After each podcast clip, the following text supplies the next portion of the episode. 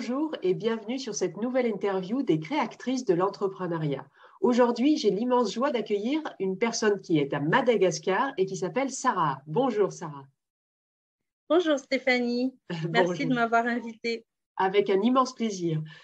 Donc pour rappel, ces interviews, elles ont l'intention d'inspirer les femmes qui veulent oser l'entrepreneuriat mais qui ont sans doute des peurs, des doutes, peut-être le petit syndrome de l'imposteur qui leur chuchote à l'oreille que ça ne va pas forcément avec elles d'oser l'entrepreneuriat. Et puis c'est aussi pour les femmes qui sont sur le début de ce parcours, qui elles-mêmes sont en train de vivre cette euh, aventure entrepreneuriale et qui sont peut-être elles aussi chahutées par des émotions, des difficultés à gérer leur temps, leur énergie, à équilibrer la vie personnelle avec la vie professionnelle. Bref, toutes ces interviews sont des entrepreneuses qui nous partagent ben, leur stratégie, leurs méthodes, leurs trucs et astuces, des anecdotes, juste pour nous rassurer, nous inspirer et nous montrer que c'est possible. Alors aujourd'hui, Sarah, elle est adjointe virtuelle. C'est un métier, comme je disais, que j'ai découvert personnellement récemment et je trouve qu'elle le porte très bien. Elle va vous en parler avec beaucoup de franchise, de dynamisme et de joie comme, comme elle me l'a présenté. Et en tout cas, je suis ravie que vous la découvriez. Peut-être que ça vous donnera envie de travailler avec elle. Alors Sarah, peux-tu nous dire en quelques mots un peu plus sur toi et puis ton actualité professionnelle, s'il te plaît? Bonjour à tous, je suis Sarah. Donc, euh, comme euh, Stéphanie l'a dit, je suis basée à Madagascar actuellement, à Fort-Dauphin. Euh, je suis adjointe virtuelle depuis bientôt deux ans. Donc, je suis spécialisée en service clientèle, en administration et en gestion des réseaux sociaux j'ai trouvé, euh, on va dire, le privilège d'appuyer et de soutenir les professionnels de la finance dans mes débuts. Mais actuellement, en fait, je m'ouvre à plusieurs horizons et je suis quelqu'un qui, euh, a vraiment voulu découvrir plusieurs domaines. Donc, euh, voilà, en général, ce que je fais. Et donc, tu es entrepreneuse depuis septembre 2020. Tu me disais que tu étais chargée de clientèle dans un organisme financier, justement, avant. Qu'est-ce qui t'a fait quitter le salariat pour oser entreprendre? Est-ce que c'était une, idée que tu avais déjà depuis longtemps d'être entrepreneuse ou il y a eu un déclic? Effectivement, comme toutes les, jeunes filles, on va dire, euh, de mon âge, je rêvais vraiment d'être entrepreneur depuis toujours. Euh, par contre, on a eu toujours cette image de l'entrepreneuriat comme quelque chose d'inatteignable, on va dire, à un certain âge. Euh, je, me suis, je me suis dit que c'est réservé, on va dire, à une tranche de personnes qui est euh, vraiment à l'élite, on va dire. Et plutôt, moi, moi je suis euh, une fille lambda qui, qui, venait de finir ses études, qui entrait dans le corporate. Donc, je me suis dit que ma voie est tracée, je vais suivre le corporate. Voilà. Et d'ailleurs, le corporate m'a beaucoup aidé. Dans, dans, ce que je suis, que ce soit professionnellement que personnellement. Euh, j'ai été chargée d'affaires euh, dans une banque française, donc euh, j'étais plus dans tout ce qui est soutien des grands groupes dans leur préparation de dossiers pour, pour les montages, hein, pour les montages pour la finance, on va dire. Et d'une part aussi, je, je, je, faisais en sorte que ces clients-là, en fait, soient satisfaits des opérations de la banque. Voilà, en général. Et alors, qu'est-ce qui a fait euh, Ensuite, oui, euh, le déclic s'est passé euh, après un bébé. Donc, je voulais être présente. Il y a eu ce petit être, on va dire, que j'ai dû quitter après un mois, un mois et demi d'accouchement pour reprendre le travail. Donc, je ne me sentais pas vraiment très satisfaite de cela. Et à part cela, en fait, j'ai dû faire aussi, j'ai dû réunir notre famille, on va dire, rejoindre mon mari qui était loin de nous. Donc, euh, euh, le fait que je devais quitter ma ville, en fait, m'a poussé, on va dire, à chercher euh, des moyens de pouvoir continuer le travail que j'aime, qu'importe où je suis. Et même depuis ma grossesse, je me suis déjà renseignée sur les possibilités qu'il y avait en ligne sur le genre de travail que je voulais. Et voilà, c'était le déclic. J'ai fait le saut, j'ai investi, on va dire, voilà, donc euh, j'ai fait l'investissement d'un ordinateur portable, j'ai pris euh, la connexion Internet et j'ai sauté dans le vide, on va dire. Voilà. Oh, génial. Est-ce que, est que ça veut dire que tu as quand même vécu des peurs, justement, ce saut dans le vide? Qu'est-ce que tu, Comment tu as vécu ça au niveau émotionnel, d'oser l'entrepreneuriat? C'est terrifiant. C'est vraiment terrifiant. Au départ, en fait, c'est terrifiant. Pourquoi? Parce que j'avais eu le confort du salaire euh, à la fin de chaque mois. Euh, on va dire que hum, c'est plus facile de, c'est beaucoup plus facile, on va dire, quand on reçoit un salaire tous les fins du mois. On est assuré que, que, ça se passe bien. Euh, par contre, cette fois-ci, pour moi, c'est que si je n'avais pas de clients, en fait, je ne pourrais pas vivre de, de cette entreprise-là. Donc, euh, c'est vrai qu'au début, c'est un peu dur, on va dire. Je dis que c'est dur, mais ce n'est pas impossible. Euh, il y a d'abord la formation que tu dois faire, d'une part, mais d'autre part aussi, le fait d'atterrir de, dans, dans l'entrepreneuriat où tu dois gérer beaucoup de choses à part tes propres tâches ça, c'est quelque chose que, que, que j'ai appris sur le tas. Voilà. Donc, euh, c'est terrifiant. C'est vraiment terrifiant au début. Mais après, en fait, quand, quand tu atteins tes objectifs petit à petit, par exemple, tu as ton premier client, tu commences à maîtriser quelque chose que tu ne savais pas avant, il y a cette forme d'assurance qui vient euh, avec le temps et, ça fait du bien. Voilà. Mmh. Là, tu, tu, illustres quelque chose que je fais dans mes accompagnements des créatrices c'est qu'en fait que la, peur, elle disparaît seulement dans l'action. Et par contre, tant qu'elle reste dans notre tête, elle grossit, elle grossit, et puis euh, elle, nous empêche d'avancer, quoi, en fait. Donc, euh, bravo d'avoir mis ça en place. Euh, ça veut dire que tu, as fait comment, toi, pour te faire connaître, puisque tu dis, on, on, monte, n'importe quelle entreprise monte pas du jour au lendemain de 0 à 100. Donc, comment tu as fait? Quelle, stratégie tu as mis en place, toi, pour te faire connaître, avoir ton premier client Et combien de temps ça a pris finalement? Alors, euh, je dirais que j'ai été euh, chanceuse au départ. Euh, je savais qu'il fallait que je m'inscrive en fait dans les plateformes de freelance d'abord. Donc, c'était le chemin le plus court que j'avais. je me suis inscrite sur la plateforme américaine Upwork en fait et j'ai proposé mes services en tant qu'assistante virtuelle et j'ai proposé également mes spécialités, donc le service client qui, qui, m'a beaucoup plu et l'administration générale. Donc l'administration, c'est plus le soutien administratif, tout ce qui est gestion d'email, euh, être le bras droit, on va dire, de quelqu'un, d'un dirigeant qui, qui, n'arrive pas à venir à bout de ses journées, en fait, qui a beaucoup de tâches, donc qui a besoin de, de, se délester de, de plusieurs euh, tâches à son niveau. À l'époque, je ne proposais pas encore de gestion de réseaux sociaux parce que ce n'était pas ma spécialité. Je connaissais, mais je, ne savais pas en fait comment le faire vraiment. Donc euh, voilà, je me suis inscrite sur la plateforme Upwork et j'ai cherché des missions.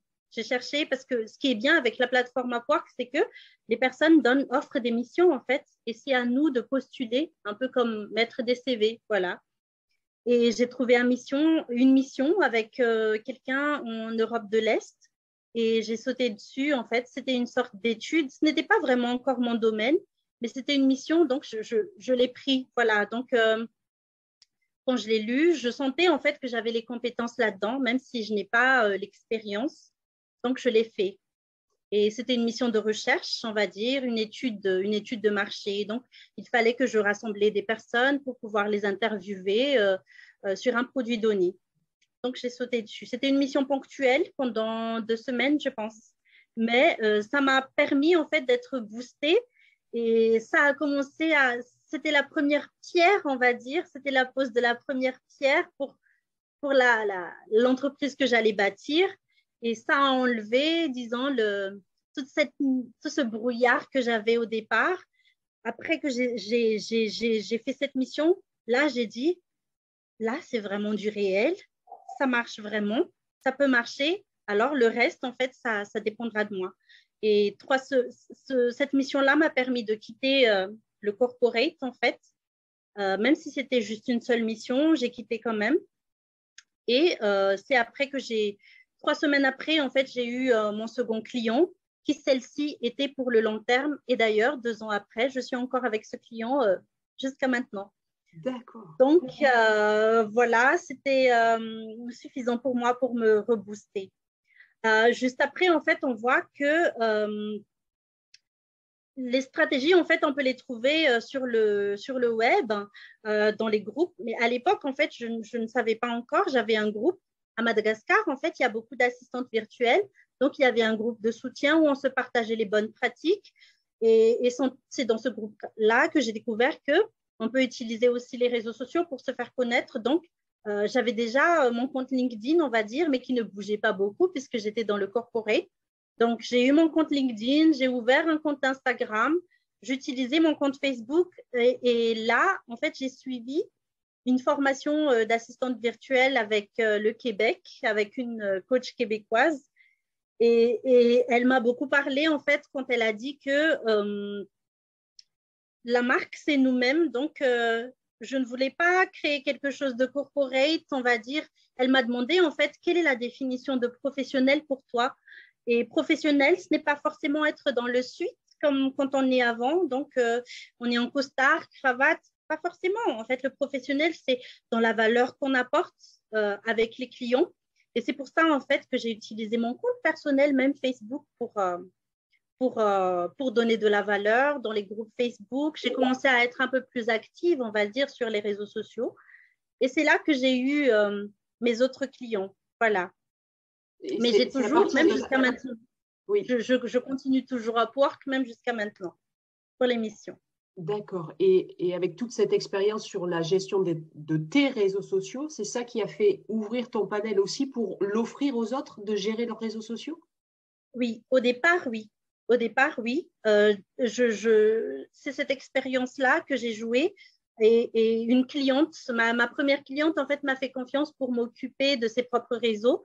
Mais c'est vrai que je ne pouvais pas rester sur mes acquis, on va dire. Donc, euh, je me suis formée sur HubSpot Academy, en fait, euh, sur le social media marketing pour apporter quelque chose d'un peu plus, je ne dirais pas agressif, mais pour connaître vraiment le, la structure du, du, marketing en général et, c'est ça que j'ai emmené et c'est ça que je vends actuellement, on va dire, en tant que service. Voilà.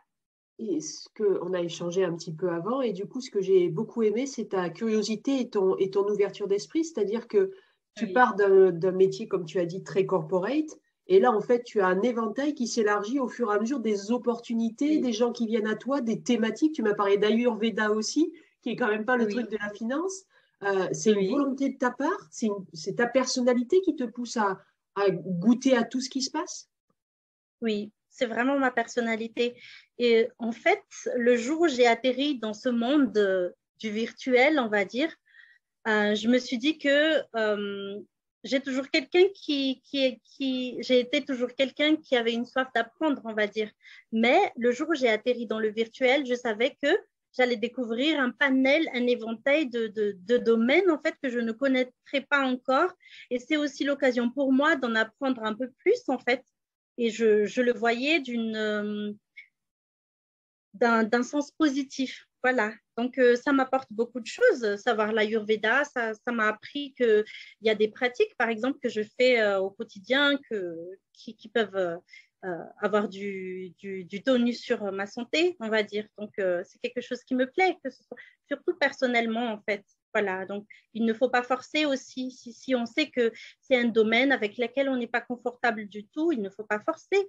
Mais par exemple, il y a, mais je, en fait, tout le monde trouve son compte en fait dans, dans ce travail-là.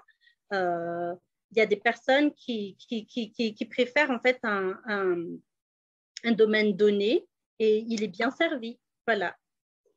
Est-ce que tu dirais que tu serais en capacité de dire non à une mission parce que justement, ça ne serait pas bon pour toi d'être de, d'être dans la thématique qu'on t'amènerait? Oui, je dirais. Je dirais. Je, ne dirais pas, alors mon ouverture d'esprit me, me, permettrait quand même de, trouver cette mission, on va dire, mais euh, ça dépendrait en fait des actions que je ferais. Par exemple, si, je sais que c'est un domaine qui ne m'inspire pas vraiment, que je n'arriverai pas à trouver euh, l'inspiration, je, ne pourrais pas forcer en fait. Oui. Est-ce que tu crois que c'est une qualité pour, euh, pour une entrepreneuse de savoir où va son cœur, son esprit, enfin ses envies Oui, c'est une très grande qualité en fait, parce que tout comme, comme n'importe métier qu'on fait, euh, ce ne sera pas toujours euh, la vie en rose, en fait, tous les jours. Le chemin n'est pas, en fait, le chemin n'est pas d'exemple de, de, cailloux, euh, de, de, plusieurs obstacles, en fait, même si quand on voit de nos jours, en fait, sur le web, tout le monde est, on dirait que tout le monde est épanoui dans leur domaine. Euh, c'est vraiment la belle vie, mais ce n'est pas comme ça, parce que même ici, il y aura des tâches qui sont un peu plus dures que d'autres. Il y aura des problèmes, en fait, qui semblent vraiment insolvables. A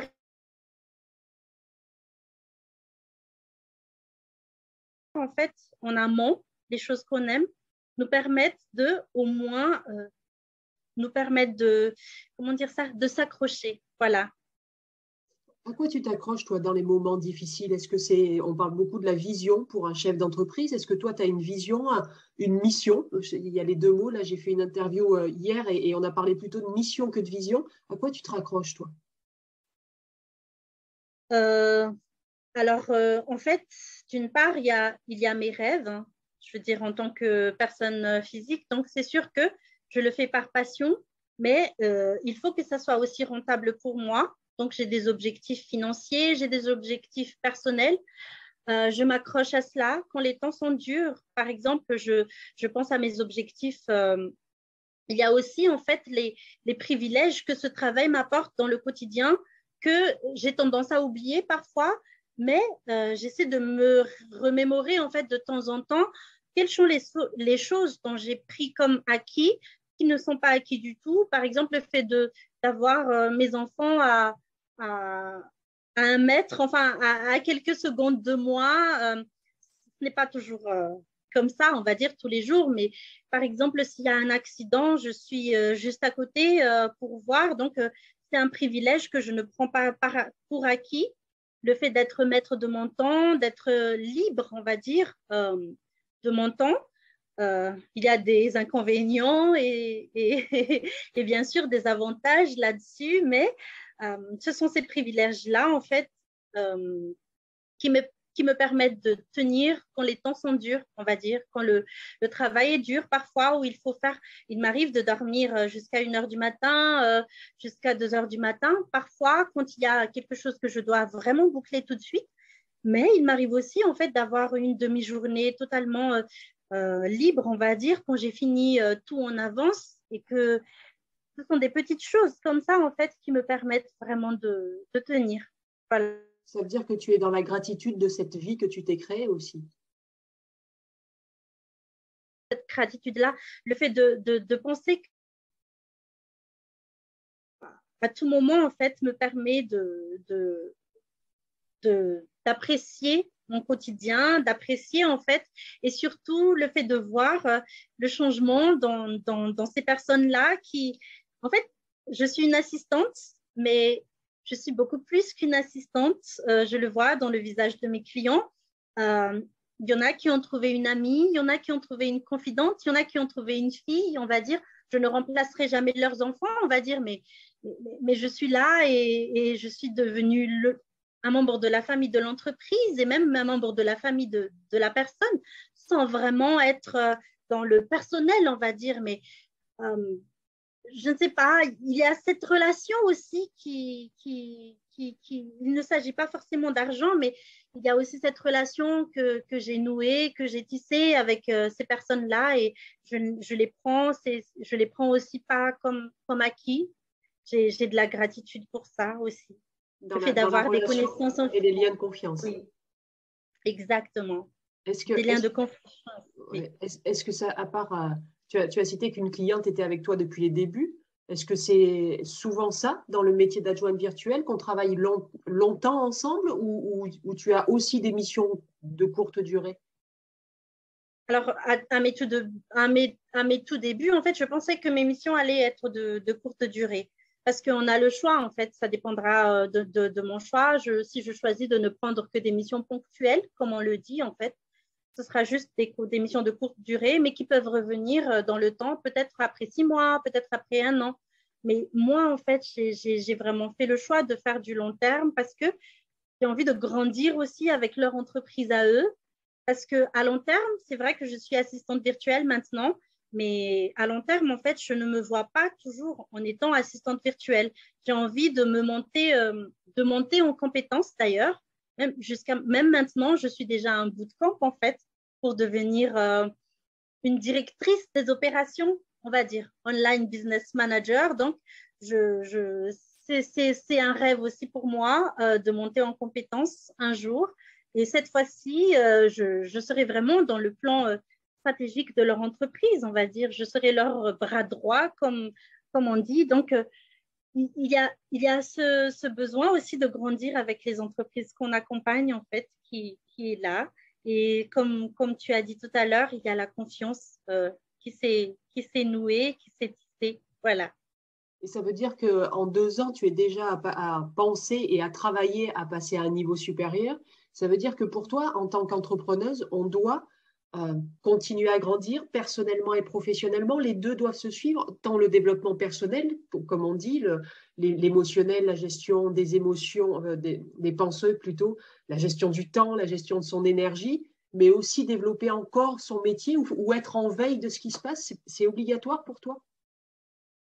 Euh, je pense que la veille est obligatoire parce que le monde change, le monde change beaucoup et surtout pour euh, quelqu'un qui apporte une, euh, un service comme moi, donc je sers, je sers les gens, il faut toujours être à la pointe en fait des besoins. Voilà, tout simplement. Est-ce que ce que j'offre correspond à ce que les autres ont besoin? Et pourtant, les besoins diffèrent en fait au fur et à mesure du temps. Peut-être que euh, je ne sais pas, d'ici cinq ans, en fait, il y aura un robot qui pourrait me remplacer euh, moi-même dans, la gestion. Euh, je ne sais pas. Bon, c'est peut-être une éventualité. Mais en tout cas, les outils en ligne évoluent beaucoup. les plateformes évoluent beaucoup. Donc, je pense que la veille est obligatoire pour être à la pointe de cette, toute cette technologie, on va dire, pour pouvoir, être, pour pouvoir toujours mieux servir sa clientèle. Après, par rapport aux besoins de se scaler, comme euh, les Anglais euh, le disent, ça dépend de tout un chacun. Parce que, en fait, c'est vrai qu'il y a toujours euh, la croissance. En fait, c'est quelque chose qui, qui, est qui est toujours souvent très bien perçu comme être positif. Mais en fait, il y a toujours des faces cachées aussi. Est-ce qu'on est prêt personnellement à, à s'accroître? Est-ce qu'on est prêt euh, avec, euh, avec notre budget Est-ce qu'on est prêt à s'accroître? Euh, Est-ce qu'on est prêt aussi, avec nos compétences, en fait, à proposer quelque chose de plus? Et surtout, est-ce qu'on est prêt dans le temps, en fait, à, s'accroître? Est-ce qu'on se donne le temps, en fait, de croître? Et, tout ça, en fait, ça dépend de tout un chacun, ça dépend des, des, des motivations, ça dépend des personnalités. Et je pense qu'il n'y a pas de bonne réponse. Euh, quelqu'un qui, a son petit commerce depuis euh, une vingtaine d'années, tout aussi euh, valeureux, on va dire, parce qu'il a l'héritage de, de, de, de, toute cette... Il, produit l'histoire, on va dire, de son petit commerce. C'est un héritage que quelqu'un qui a décidé de, se lancer en une multinationale, on va dire. il y a aussi les, les bienfaits de la croissance. Et je pense que ça dépend de tout un chacun. Voilà. Ouais, génial. Merci beaucoup pour, ce, pour cette vision qui n'est pas forcément celle de, tout le monde, mais euh, il y en a beaucoup qui, quand elles rentrent, ou ils, parce que c'est pareil pour les hommes, hein, dans l'entrepreneuriat, il y a une sorte de, parfois de course à faire plus grand, plus fort, parce que quelque part, on a envie de se, se tester soi-même et se dire, bah, si j'étais capable de créer ça ce jour, bah, peut-être que je peux faire la marche d'après. Mais en fait, comme tu dis, ça tient à notre histoire, à nos expériences, à notre développement personnel qui fait qu'on a envie d'aller plus haut ou pas. Euh, mais tout est, acceptable en fait. Et c'est ça qui est chouette. En, tout cas, merci de ce partage en tout cas, Sarah. Euh, là, tu as évoqué plein de qualités que tu semblais avoir ou que tu as développées avec l'entrepreneuriat. Si je te pose la question directe, quelle qualité l'entrepreneuriat t'a fait développer? Qu'est-ce que tu me donnerais comme, comme réponse? Même si on en a eu, je pense. Mais, euh, Waouh, c'est une très grande question pour moi parce que je ne me suis jamais posé cette question avant. Donc, euh, quelle qualité l'entrepreneuriat m'a fait développer? Je dirais l'organisation. Ok, qui est différent que quand tu étais chargée d'affaires? Oui, c'est différent que quand j'ai été chargée d'affaires parce que, euh, en fait, c'était évident euh, dans quand j'ai été chargée d'affaires déjà, en fait. Je n'étais pas mariée, je n'ai pas eu euh, un enfant. Et euh, du coup, euh, je ne me chargeais pas d'autre chose, en fait, que ce que je suis, que ce dans quoi je suis bonne. Voilà. Donc, en général, en fait, c'est ça. par contre, maintenant, je, dois faire avec ce que j'ai. Donc, il, c'est ça que j'ai développé en fait au fil des années, le fait de m'organiser avec ce que je sais, parce que il y a toute cette entre ce que j'aime, ce que je veux faire, entre ce que je dois faire, entre euh, ce que j'ai su euh, faire. Oui, voilà, c'est l'organisation. Donc, euh, organiser tout ça et surtout le choix aussi. Voilà, donc peut-être la faculté de choisir, oui. Oui. De choisir la, la, résilience dans le choix vraiment, euh, par exemple, euh, si je te disais que euh, depuis 2021, j'ai acheté, je dirais, une vingtaine de formations. Et pourtant, le temps ne me permet pas de toutes les, les suivre, les consommer, on va dire. Donc, je dois choisir, en fait, qu'est-ce qui, qui, doit être fait pour le moment il y a des formations qui vont me permettre vraiment de se scaler euh, à long terme, mais euh, ça ne correspond pas encore à mon besoin euh, court terme pour le moment. Et, du coup, je dois le mettre dans un horizon bien défini dans le futur. Et pour le moment, je garde les formations qui, me permettent d'avancer sur le moment. Oui. Ça veut dire qu'aussi, en tant qu'entrepreneuse, c'est une nécessité ou une obligation de se former? Tu as parlé de bootcamp. Je ne dirais pas une obligation. C'est pas une obligation? Ce n'est pas une obligation. Ce n'est pas une obligation. Euh, comme tu as, tu as parlé de syndrome de l'imposteur, et moi, je vais être transparente que même jusqu'à maintenant, j'ai ce syndrome. En fait, c'est n'est pas quelque chose qui part comme ça. Euh, je pense que, comme tu dis, c'est dans le feu de l'action, en fait, que, que ça part. Donc, euh, si j'ai peur de faire quelque chose, en fait, c'est en le faisant tout le temps que, j'aurai l'assurance de le maîtriser. Et justement, en étant entrepreneuse, euh, en fait, il y a plusieurs, comme, comme j'ai un large éventail de domaines qui, qui s'offrent à moi, c'est sûr que j'achète des formations en fait pour enlever euh, ce syndrome d'imposteur, pour pouvoir avoir un bout de maîtrise. Mais même, même avec toutes ces formations, en fait, si on ne les applique pas, ça ne sert pas à grand-chose. Donc, euh, je dirais que ce n'est pas une obligation. Une nécessité, oui, je, dirais que c'est une nécessité, surtout euh, si on est dans un côté, euh, si on est dans un domaine un peu plus technique. Hein. il est nécessaire de se former. Il est vraiment nécessaire de se former.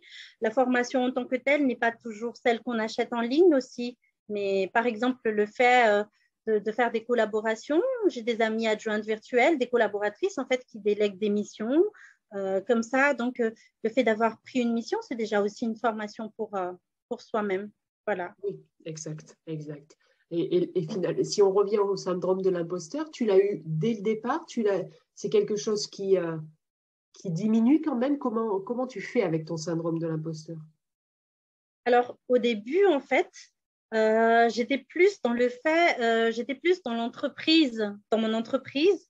Donc, je n'avais pas, c'est bizarre, mais je n'avais pas beaucoup de syndrome de l'imposteur au début parce que j'avais encore le fond de, j'avais encore l'assurance de sortir du corporate en fait. Donc je me suis dit que euh, c'est quelque chose que je saurais. Euh, si j'ai su donner cette valeur-là avant, euh, c'est sûr que je le saurais. Voilà.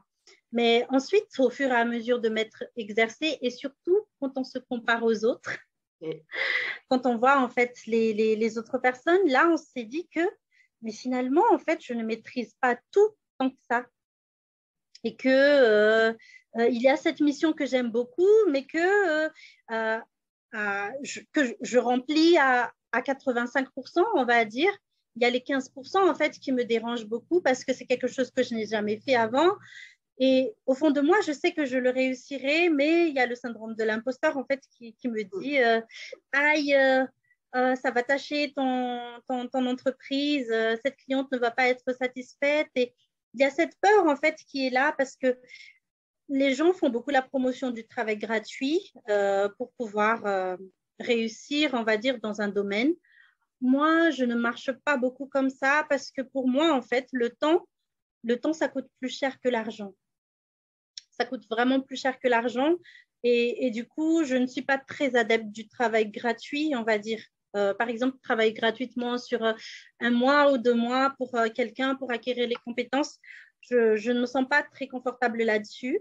Et, d'ailleurs, c'est pour ça en fait que le syndrome de l'imposteur est un peu plus fort, on va dire, sur moi, parce que comme la personne en fait investit son argent, j'ai une obligation de résultat.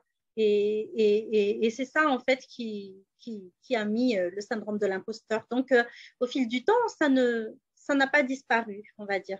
Il y a toujours le syndrome de l'imposteur à chaque nouvelle mission, chaque nouvelle nouvelle mission. Mais est-ce que tu dirais qu'au fur et à mesure que tu as passé des nouvelles missions et que tu t'es rendu compte, OK, au début j'avais un syndrome de l'imposteur parce que je n'y connais rien, j'ai fait des actions, j'ai appris et je vois que ça marche.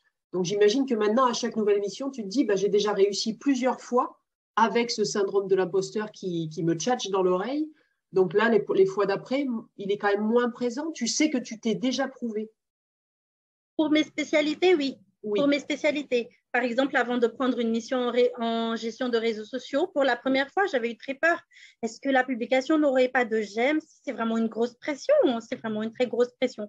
Mais maintenant, en fait, disons, après euh, c'est euh, un an et demi que j'ai pris des missions de gestion de réseaux sociaux, c'est vrai qu'il n'y a plus euh, ce syndrome de l'imposteur. Il y en a peut-être sur les plateformes spécifiques que je n'ai pas encore vraiment pris en profondeur, mais il n'y a plus cette pression-là, on va dire. Mais par contre, si je te disais que là, par exemple, je me forme à être une assistante virtuelle un peu plus technique, donc le jour où je vais mettre en place des tunnels de vente, euh, euh, quelque chose vraiment d'un peu plus technique, je ne mentirai pas que j'aurai un gros syndrome de l'imposteur. J'aurai vraiment un gros syndrome de l'imposteur. Pourtant, c'est quelque chose dont j'ai envie de proposer à long terme. Donc, euh, je sauterai dessus quand même. Je le ferai quand même. Ça veut dire que l'envie est plus forte que le syndrome de l'imposteur à chaque fois. Exactement, exactement. L'envie est plus forte. Oui et si on, si on tire le fil de l'envie et de la joie euh, qui est forcément derrière une envie, le moteur, quelles sont tes plus grandes joies d'entrepreneuse depuis que tu t'es installée? Alors, euh, la première, en fait, la première joie, euh, mes plus grandes joies, on va dire, la première, c'est le réseau. Alors, au départ, en fait, j'étais dans une sorte de bulle hein, parce que dans, dans, dans la région où je suis, en fait, il n'y avait je ne connaissais pas euh, quelqu'un qui faisait la même chose que moi. Donc, euh, euh, même mes proches, mon mari, il est dans le corporate, donc il ne comprend pas non plus. Enfin, il ne, il ne connaît pas vraiment les, toutes les facettes. Et, et, le fait de savoir que je ne suis pas seule, que dans le monde, en fait, il y a, je ne dirais peut-être pas des millions, mais il y a plusieurs, il y a des milliers d'assistantes virtuelles comme moi dans tous les recoins, vraiment, que ce soit dans le monde anglophone que francophone qui propose ça. Et d'ailleurs, dans, dans tous les pays, je pense qu'il y a une assistante virtuelle actuellement. Et, ça me réconforte en fait. Et après, euh, le fait d'avoir entré euh, dans, d'être entré dans certains groupes, on va dire, et d'échanger vraiment, et c'est ce réseau-là, euh, j'aime beaucoup le fait d'apprendre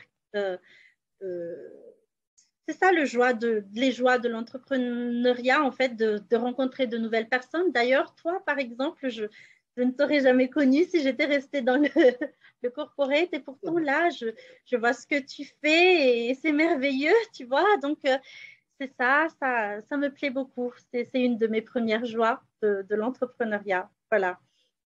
Et le fait de pouvoir aussi, j'ai l'impression en fait que en entrepreneuriat, il n'y a pas de limite euh, à ce qu'on fait.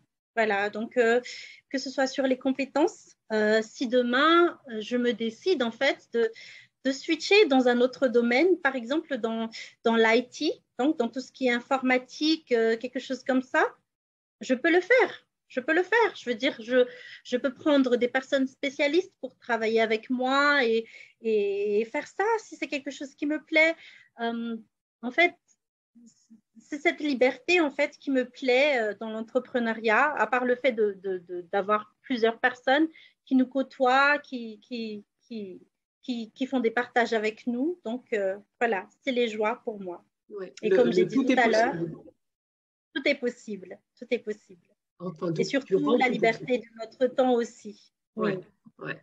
excellent. Que les gens ont tendance euh, à, disons, surestimé parfois, mais que en réalité, il y a beaucoup de travail derrière, comme tout entrepreneur. Euh, voilà. Ouais, génial. Merci pour tous ces partages. On s'achemine doucement vers la fin de l'interview. J'ai deux dernières questions pour toi. quel conseil tu te donnerais à ton toi d'avant ta création d'entreprise? Le premier conseil euh, que j'aurais donné euh, à la Sarah d'avant, c'est d'oser. Alors, euh, je dirais, en fait, il y a un, coach que je suis beaucoup sur les réseaux sociaux, sur YouTube actuellement, qui s'appelle Julien Guignat, et il a toujours dit 80% réflexion, 20% euh, réflexion, 80% action. Donc, je dirais à la Sarah d'avant d'agir, de ne pas attendre, de ne pas laisser euh, tous les doutes prendre place et s'amplifier, mais d'agir, en fait. Voilà. Donc, avec l'action, en fait, on peut rectifier de suite si on a fait des erreurs. Avec l'action aussi, on, on, peut voir tout de suite, en fait, qu'est-ce qui marche, qu'est-ce qui marche pas. Voilà. Plutôt que de se demander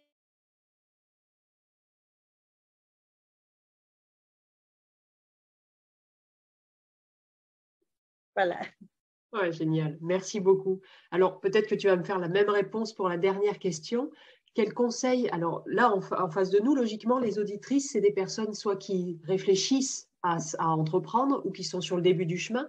Quel conseil tu les leur donnerais à ces femmes en termes d'état d'esprit pour, euh, pour oser entreprendre et oser continuer le chemin? Oui, je suis toujours dans le même conseil. Donc, euh, en fait, le doute, euh, j'ai appris, euh, ça m'a coûté cher en fait. Le doute m'a toujours coûté cher avant. Donc, si je pouvais donner euh, un conseil, et d'ailleurs, c'est un conseil que j'ai donné à, des personnes que j'ai rencontrées ici dans ma ville et qui sont assistantes virtuelles maintenant, ah. suite à mes conseils, je dirais, ose. en fait, tu as, au fond de toi, tu sais que tu as déjà l'étoffe de cette personne-là, de cet entrepreneur-là. Tout ce qui te manque, en fait, c'est vraiment d'oser parce que les autres, tu peux les apprendre, tu peux les avoir par expérience. Mais euh, la différence, en fait, entre quelqu'un euh, qui fait et qui ne fait pas, c'est tout simplement l'action. Donc, euh, je dirais, il faut oser. il faut oser. C'est vraiment d'oser. Je retiens la phrase. Ouais. Eh bien, écoute, merci Sarah pour ce partage en toute authenticité avec ton naturel et ta joie. Ton sourire est merveilleux, ça fait super du bien.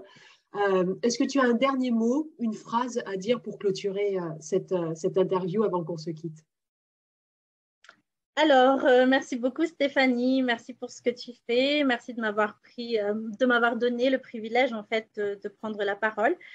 Et un mot que je dirais à tout le monde en fait, c'est que ah oui, je suis ouverte à prendre des missions si vous voulez travailler avec moi. Euh, n'hésitez pas à m'écrire. Euh, je donnerai mes coordonnées à Stéphanie. Et, voilà, je suis toujours ouverte. Et euh, pour toutes celles aussi qui débutent, si vous voulez une copine, on va dire, une amie, si vous voulez échanger sur votre domaine, sur les bonnes pratiques, n'hésitez pas aussi à m'écrire. voilà, donc j'aime beaucoup rencontrer de nouvelles personnes, rencontrer des gens. Donc voilà, n'hésitez pas prendre contact avec moi si vous voulez en savoir plus sur mon expérience, sur euh, le chemin que j'ai parcouru et si vous voulez aussi une oreille euh, pour vous écouter à vos débuts, des petits conseils par-ci par-là, je suis là. Ah, c'est adorable. J'adore quand il y a de l'entraide, de la générosité. Merci beaucoup pour ta bienveillance. Donc, comme tu l'as dit, euh, tu vas me faire parvenir tous les liens que toi, tu as envie de, de, donner, donc Facebook, Internet, enfin tout ce que Instagram, tu as cité aussi et ça sera sous la vidéo. Donc, euh, toutes les personnes qui voudront te contacter pourront le faire. Donc, encore merci, Sarah. Et puis, bah, écoute, on reste en contact. Moi, j'ai adoré ta personnalité et cette interview. Donc, euh, merci et à très bientôt. À très vite, Stéphanie. Merci beaucoup. Au revoir. Au revoir. Au revoir.